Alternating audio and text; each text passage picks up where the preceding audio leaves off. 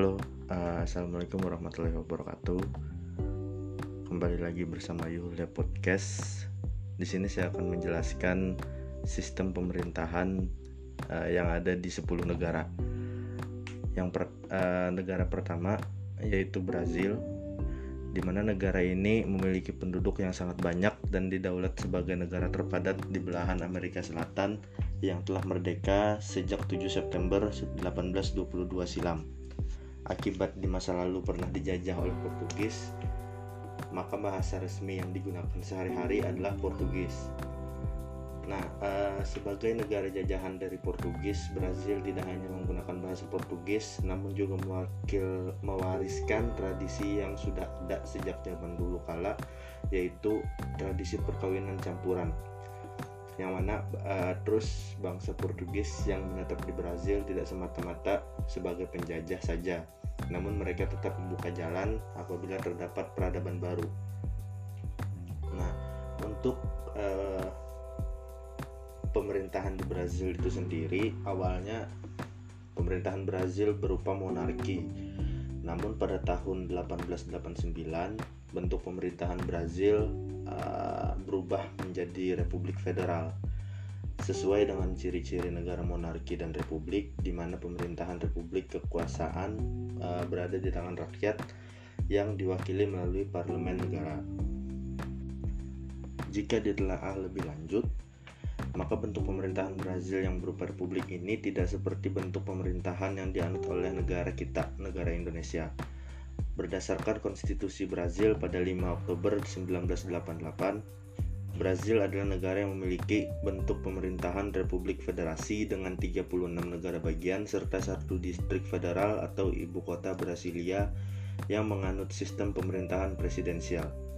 Konstitusi tahun 1988 tersebut memberikan jaminan kekuasaan yang cukup luas bagi pemerintahan federal yang tersusun atas legislatif, eksekutif, dan yudikatif secara umum Presiden bertindak sebagai kepala negara dan pemegang contoh kekuasaan eksekutif.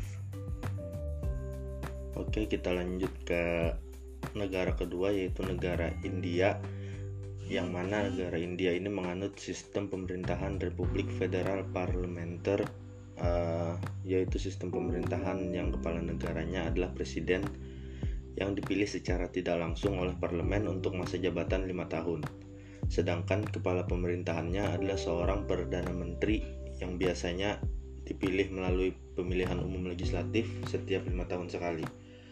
Perdana Menteri India adalah pemimpin partai-partai besar yang memenangi pemilihan umum legislatif.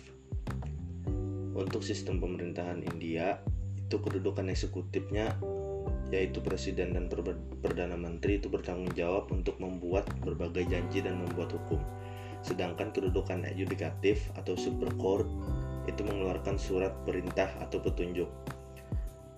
Terus uh, di India itu ada demokrasi parlementer.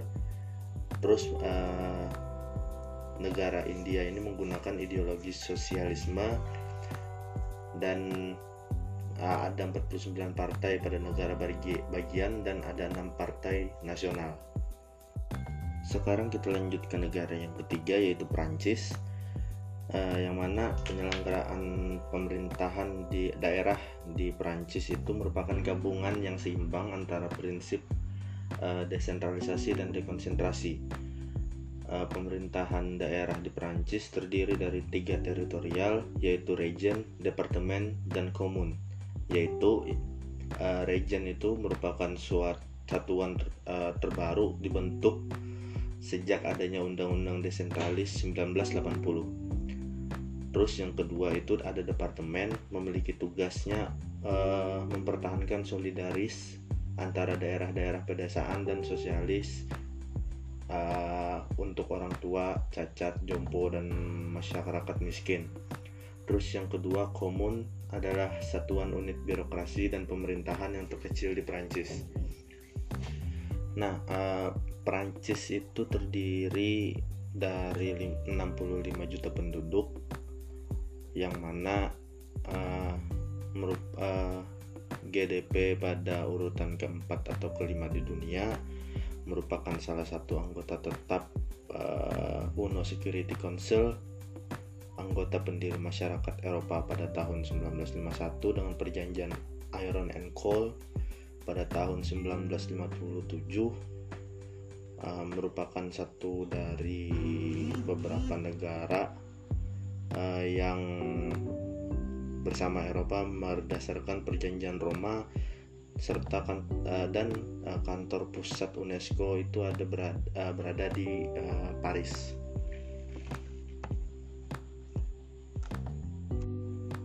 Pada saat sekarang ini uh, suatu perubahan dalam sistem pemerintahan Prancis uh, terjadi perubahan yaitu dari model yang tradisional dan uh, ditandai dengan ciri-ciri sederhana, terpusat, hierarkis, rahasia, serta legalistik. Uh, Prancis menerapkan prinsip desentralisasi dan dekonsentrasi secara bersamaan untuk pelayanan masyarakat yang lebih baik. Dekonsentrasi berarti, berarti pelimpahan wewenang dan urusan pemerintahan pusat ke daerah pemerintahan pusat menarik pajak dan mengembalikan semuanya kepada daerah. Dulu ada aturan yang mengambil sedikit dari pajak daerah itu, sekarang semua pajak dikembalikan ke daerah. Uh, sekarang kita lanjut ke negara keempat yaitu Meksiko. Negara Meksiko Serikat atau Meksiko adalah sebuah negara yang terletak di Amerika Utara berbatasan dengan Amerika Serikat Guatemala, Belize di sebelah tenggara, Samudra Pasifik Barat, dan Teluk Meksiko di laut Kar dan ka uh, Laut Karibia di sebelah timur. Uh, bentuk negara dari uh, Meksiko ini adalah federal, yang mana bentuk pemerintahan uh, dari beberapa negara bagian bekerja sama dan membentuk kesatuan yang disebut negara federal dan bentuk pemerintahan dari negara Meksiko ini adalah republik yang mana bentuk pemerintahan yang ber, uh, republik ini berasal dari uh, atau dipilih rakyat dan dipimpin atau dikepalai oleh seorang presiden untuk masa jabatan tertentu. Nah, untuk sistem pemerintahan di Meksiko itu menganut sistem presidensial yang mana bisa disebut juga dengan sistem kongresional merupakan sistem pemerintahan negara republik di mana kekuasaan eksekutif dipilih melalui pemilu dan terpisah dengan kekuasaan legislatif. Dalam sistem presidensial, presiden memiliki posisi yang kuat dan relatif sulit dijauhkan karena sudah subjektif seperti rendahnya dukungan politik. Namun, masih ada mekanisme untuk mengontrol presiden jika presiden melakukan pelanggaran konstitusi, pengkhianatan terhadap negara dan terlibat masalah kriminal. Posisi presiden bisa dijatuhkan bila ia diberhentikan karena pelanggaran-pelanggaran tertentu, biasanya seorang wakil presiden akan menggantikan posisinya. Presiden dipilih setiap enam tahun dan dia dilarang memegang jabatan yang sama untuk periode kedua di Meksiko. Di Meksiko tiada jabatan wakil presiden. Sekiranya seseorang presiden itu dilucutkan jabatan atau meninggal dunia, Kongres akan melantik seorang presiden sementara. Sekarang kita lanjut ke negara kelima yaitu Jerman. Uh, Jerman itu sebagai suatu negara yang modern dianggap baru dimulai semenjak terbentuknya Konfederasi Jerman pada tahun 1915 yang dimotori oleh Kerajaan Prusia. Namun kawasan ini telah memainkan banyak peran penting terutama dalam sejarah Eropa sejak masa prasejarah pra-Romawi. Wilayah yang sekarang menjadi wilayah Republik Federal Jerman telah dihuni oleh berbagai kelompok masyarakat, berbagai etnik, bahkan Homo neanderthalensis sejenis primata hominid yang sangat dekat kerabatnya dengan manusia. Kemiliteran negara Jerman dan Indonesia. Uh, itu berbeda. Jika Jerman Bundeswehr atau Pertahanan Federal adalah angkatan bersenjata Republik Federal Jerman dan administrasi juga pengadaan otoritas sipil mereka, maka Indonesia itu adalah TNI atau Tentara Nasional Indonesia untuk nama angkatannya. Uh, terus sistem politik Jerman adalah republik parlementer federal sedangkan Indonesia adalah sebuah negara hukum yang terbentuk persatuan dari negara Indonesia. Lanjut ke negara yang keenam yaitu negara Belanda. Uh, yang mana Belanda ini adalah sebuah negara dengan bentuk pemerintahan monarki konstitusional. Raja atau ratu merupakan kepala negara yang melambangkan persatuan Belanda. Raja dan ratu terikat uh, pada konstitusi dan fungsinya sebagai uh, atau lebih banyak bersifat seremonial namun juga memiliki beberapa kewenangan yang merupakan kelanjutan dari tradisi The House of Orange. Raja dan Ratu dalam hal ini menunjuk formatur yang akan menunjuk Dewan Menteri atau Council of Minister setelah dilakukan pemilihan umum. Pemerintahan negara uh, pada dasarnya terdiri dari tiga institusi utama yaitu Ratu, Dewan Menteri, dan Parlemen atau States General. Lanjut ke negara yang ketujuh yaitu Jepang. Jepang merupakan negara monarki konstitusional dengan kepala negara seorang kaisar. Meskipun Jepang merupakan negara monarki, kaisar memiliki batasan sebab uh, bentuk pemerintahan yang dianut monarki konstitusional atau patuh terhadap peraturan perundang-undangan. Jepang merupakan negara dengan sistem pemerintahan parlementer. Kepala pemerintahan dipegang oleh Perdana Menteri kaisar hanya merupakan simbol dan pemersatu rakyat. Itulah inti dari sistem dan bentuk pemerintahan Jepang. Bentuk pemerintahan negara Jepang adalah monarki konstitusional. Monarki konstitusi di Jepang dapat diartikan bahwa kaisar Jepang memiliki kekuasaan yang dibatasi oleh konstitusi.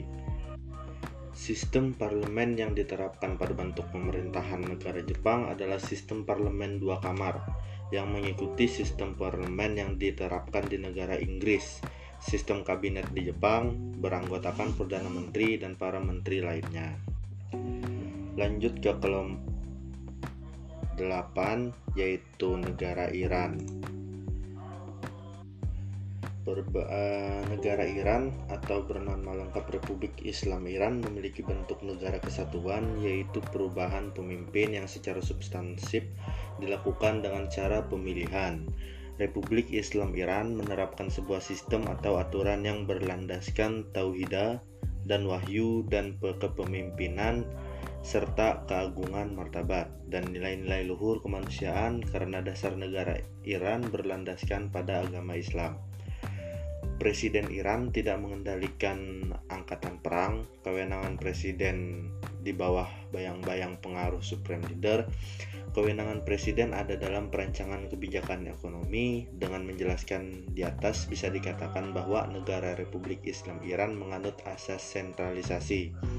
Karena sentralisasi adalah sebuah penyerahan kekuasaan dan juga wewenang pemerintahan secara penuh kepada pemerintahan pusat lanjut ke negara yang kesembilan yaitu Argentina di mana Argentina ini menganut sistem pemerintahan republik presidensial atau sistem pemerintahan yang kepala negara dan kepala pemerintahannya adalah seorang presiden melalui pemilihan umum yang dilaksanakan setiap empat tahun sekali. Ibu kota Argentina adalah kota Buenos Aires. Argentina merupakan negara dengan sistem persatuan federal. Di dalamnya terdapat 23 provinsi dan distrik ibu kota federal yaitu Buenos Aires. Kemunculan federalisme di Argentina ada setelah perjuangan panjang antara pendukung pemerintahan pusat dan pendukung kepentingan provinsi. Bentuk pemerintahan negara Argentina dibatasi oleh konstitusi dengan menggunakan perubahan konstitusi pada tahun 1994 masing-masing negara bagian juga memiliki wewenang otonomi daerah yang sangat khusus. Uh, terus pembandingan kekuasa per, pembagian kekuasaan dari negara Argentina ini yaitu kepala negara memiliki hak dan wewenang untuk memberikan perintah atau pembagian kekuasaan antara lembaga negara seperti badan legislatif, eksekutif, serta hakim pengadilan dalam tingkat nasional ataupun negara bagian. Artinya setiap provinsi nantinya akan memiliki unsur-unsur konstitusi sendiri, namun mencerminkan struktur konstitusi yang berlaku secara nasional. Pemilihan anggota dewan daerah di Argentina dilaksanakan sesuai dengan sistem pemilu perwakilan yang seimbang. Adapun syarat menjadi anggota DPRD di Argentina adalah perwakilan yang dipilih dari masing-masing partai yang diharuskan perempuan. Uh, setiap provinsi memiliki pemerintahannya masing-masing seperti cabang eksekutif, legislatif, dan yudikatif. Semua kekuasaan yang tidak diperuntukkan bagi pemerintah federal dalam konstitusi akan dipertahankan oleh provinsi. Provinsi dan kota media menggunakan wewenang pemerintah daerah.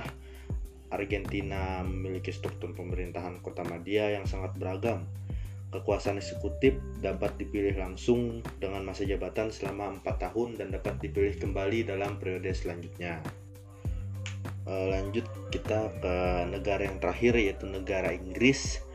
Yang mana Inggris ini adalah negara kesatuan bukan federal. Sebagai negara kesatuan, maka kedaulatannya berada di tangan pemerintah pusat. Pemerintah pusat membentuk pemerintah daerah oleh karena itu, pemerintah daerahnya berada langsung di bawah pemerintahan pusat. Pemerintah pusat menyerahkan urusan pemerintahan kepada daerah itu sebagai kewenangannya uh, yang biasa dikenal sebagai ultravirus doctrine. Dengan modal penyusunan urusan pemerintahan seperti ini, maka daerah mengetahui persis uh, urusan pemerintahan apa yang harus diselenggarakan Eh, berdasarkan pelimpahan kewenangan secara rinci inilah pemerintahan daerah tidak boleh melampaui uh, kewenangan yang menjadi miliknya.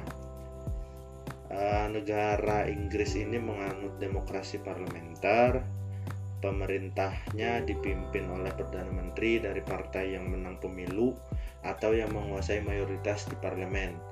Perdana menteri bertanggung jawab kepada parlemen uh, parlemen bisa melakukan mosi tidak percaya kepada perdana menteri jika dinilai melakukan kebijakan yang dinilai uh, merugikan negara atau masyarakat dan melanggar peraturan perundang-undangan. Praktik pemerintah daerah di Inggris mirip dengan praktik demokrasi parlementer pada tingkat nasional. Pemerintah Inggris terdiri dari county, England dan Wales atau region Scotland dan distrik city atau borough. Uh, baik county maupun distrik, keduanya adalah daerah otonom yang memiliki asas desentralisasi. Hal ini tidak sama dengan departemen atau dan komun di Perancis. Departemen dan komun adalah daerah otonom sekaligus wilayah administrasi, sedangkan county dan distrik adalah uh, daerah otonom murni karena keduanya itu sesama daerah otonom murni maka ke, antar keduanya tidak ada hubungan hierarki. Masing-masing uh, daerahnya itu berdiri sendiri sebagai daerah otonom yang kewenangannya diatur oleh undang-undang.